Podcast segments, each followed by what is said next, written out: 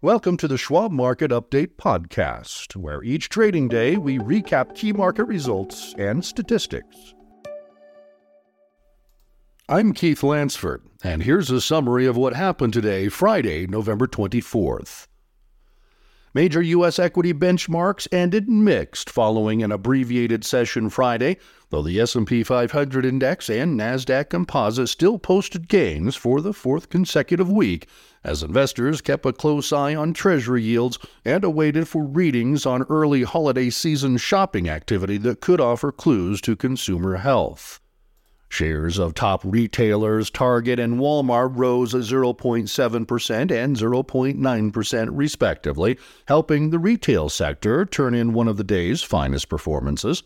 A jump in Treasury yields, albeit from two month lows, may have muted buying interest in stocks to some extent.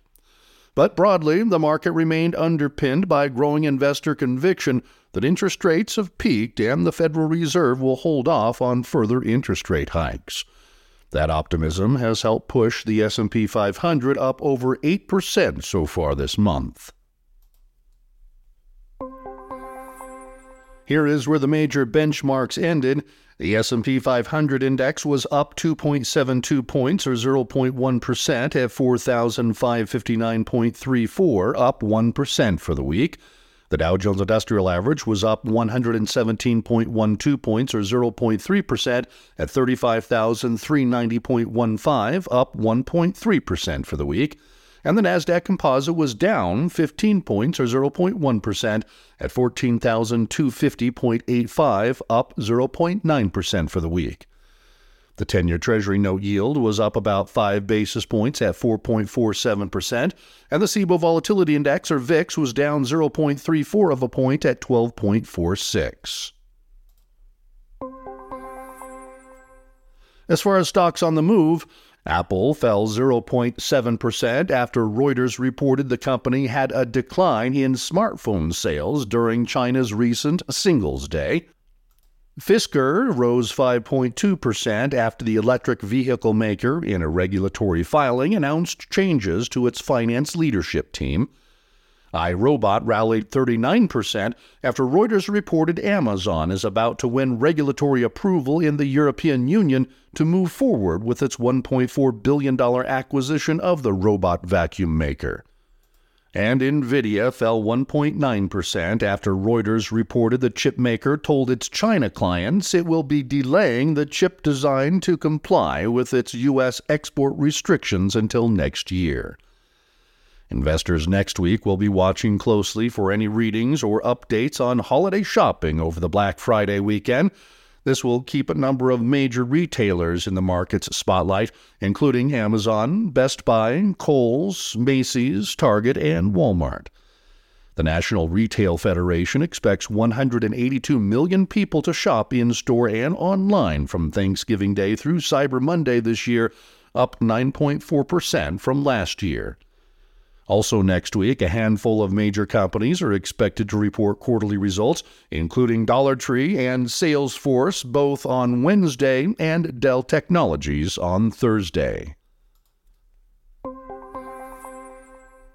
Economic news next week includes Monday, October new home sales Analysts expect a seasonally adjusted annual rate of 730,000 sales, down from 759,000 in September, according to Trading Economics. The report follows a surge in mortgage applications this week as the average rate fell below 7.5%, though mortgage applications remain down about 20% from a year ago.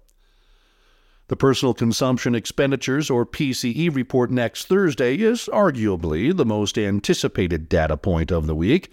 The PCE is the Fed's preferred inflation gauge, so a higher than expected number could trigger an upswing in Treasury yields that could likely pressure stocks.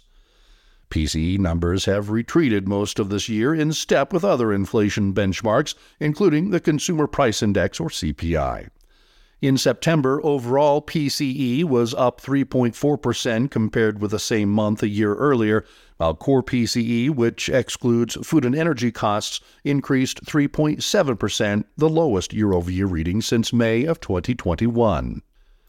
Other key reports next week include the government's second estimate of third quarter gross domestic product or GDP and the Institute for Supply Management's or ISM's manufacturing index for November. GDP, scheduled for release Wednesday, is expected to rise to an annualized rate of 5%, up from 4.9% in the first government estimate, according to consensus from Trading Economics. Any stronger than expected economic numbers could prompt investors to dial back their near unanimous view that the Fed is done raising rates. Investors are also embracing the view that the central bank may cut rates around next spring. Late Friday, traders pegged 96% odds the FOMC will hold its benchmark funds rate unchanged following its December 12th and 13th meeting based on the CME FedWatch tool. The markets also see a 72% chance the Fed could cut rates by a quarter point or more in June. This has been the Schwab Market Update podcast.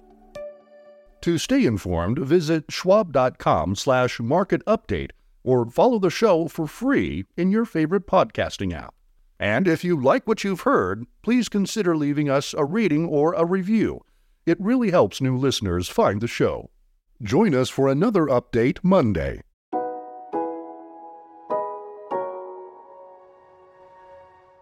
For important disclosures, see the show notes and schwab.com slash market update podcast.